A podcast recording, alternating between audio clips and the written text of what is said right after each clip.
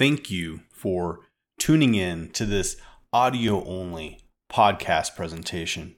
This is week 83 of the Lindahl Letter publication. A new edition arrives every Friday. This week, the topic under consideration for the Lindahl Letter is machine learning approaches. This is part four of eight of the machine learning syllabus series. During the last lecture, we jumped in and looked at 10 machine learning algorithms. This week, the content contained within this lecture will cover, from a machine, learning perspective, reinforcement learning and three types of supervised learning. Those types of supervised learning will include the general use case of supervised learning, unsupervised learning, and the super interesting semi supervised learning.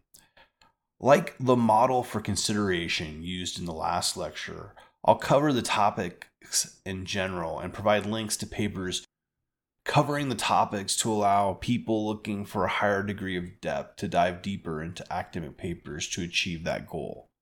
My general preference here is to find academic papers that are both readable and are generally available for you to actually read with very low friction.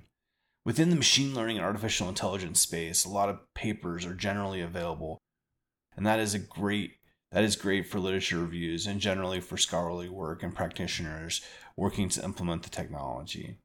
My perspective is that a mix between those two worlds, which could be defined as a pracademic view of things.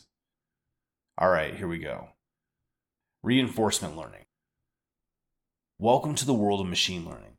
This is probably the first approach you're going to learn about in your journey. That's right, it's time to consider, for a brief moment, the world of reinforcement learning. You're probably going to need to start to create some intelligent agents, and you will want to figure out how to maximize the reward those agents could get. One method of achieving that result is called reinforcement learning. A lot of really great tutorials exist to try to explain this topic, and one of those I enjoyed was from Towards Data Science back in 2018. The nuts and bolts of this one involve trial and error with an intelligent agent trying to learn from mistakes using a maximization of reward function to avoid going down paths that don't offer greater reward. The key takeaway here is that during the course of executing a model or algorithm, a maximization function based on reward has to be in place to literally reinforce maximization during learning. I'm sharing references and links to four academic papers in this topic to help you dig into reinforcement learning with a bit of depth if you feel so inclined.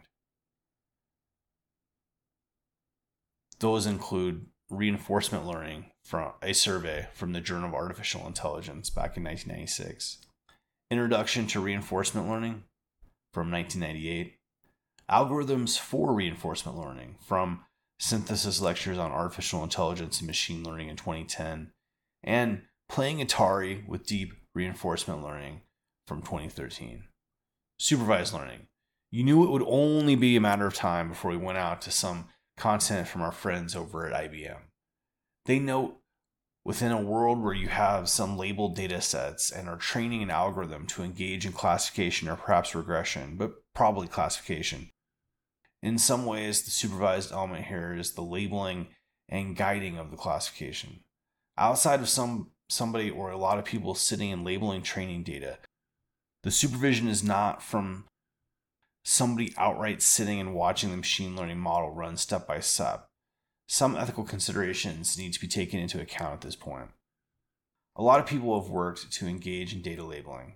A ton of services exist to help bring people together to help do this type of work. Back in 2018, Maximilian Gahntz published a piece in Towards Data Science that labeled that talked about the invisible workers that are doing all the labeling in large curated data sets. Within the world of supervised learning, being able to get high quality labeled data really impacts the ability to make solid models.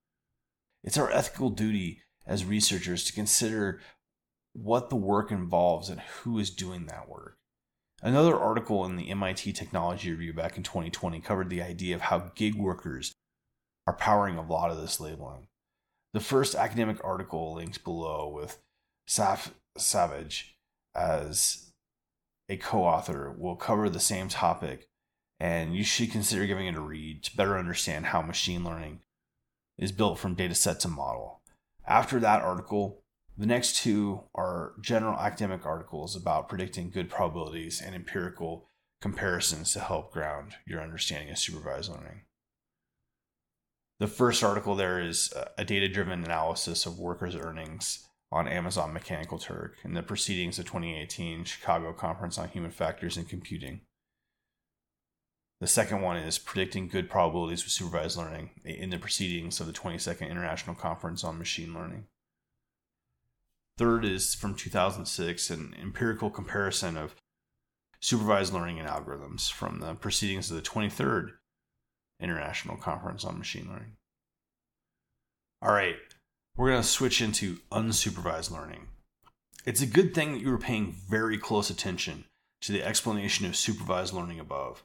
Imagine that the humans, or in some case the vast collection of humans labeling training sets, just stopped doing that. Within the unsupervised learning world, the classification within the machine learning problem space is going to be handled differently. Labeling and the creation of classification has to be a part of the modeling methodology.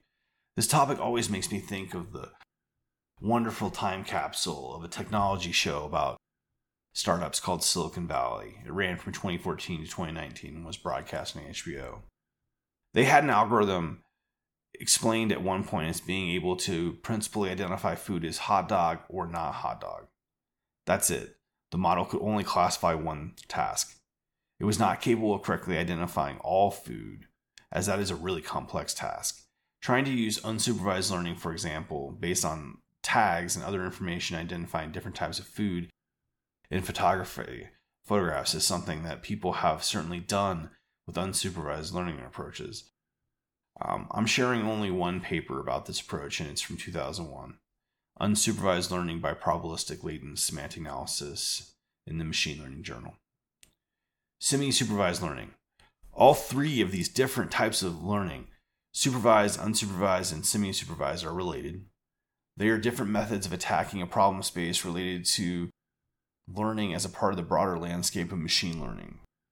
You can imagine that people wanted to try to create a hybrid model with a limited set of labeled data is used to help begin the modeling process. That is the essence of the process of building out a semi supervised learning approach. I'm sharing three different academic papers related to this topic that will cover a literature review, a book about it, and a more advanced topic of, of pseudo labeling. From 2005, Semi Supervised Learning Literature Review Survey. From 2009, Semi Supervised Learning from the IEEE Transactions on Neural Networks. 2013, Pseudo Label Data.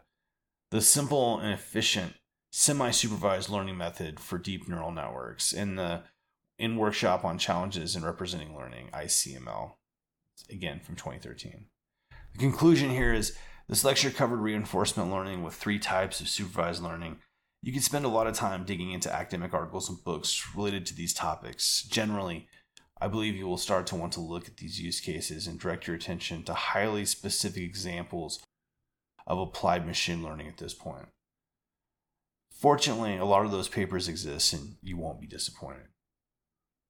What's next for the Lindahl letter? Week 84, neural networks. Week 85, neuroscience. Week 86, ethics, fairness, bias, and privacy. Week 87, ML ops. Week 88, the future of publishing.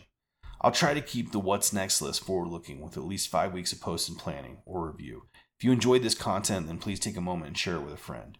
If you are new to the Lindahl letter, then please consider subscribing. New editions arrive every Friday. Thank you and enjoy the week ahead.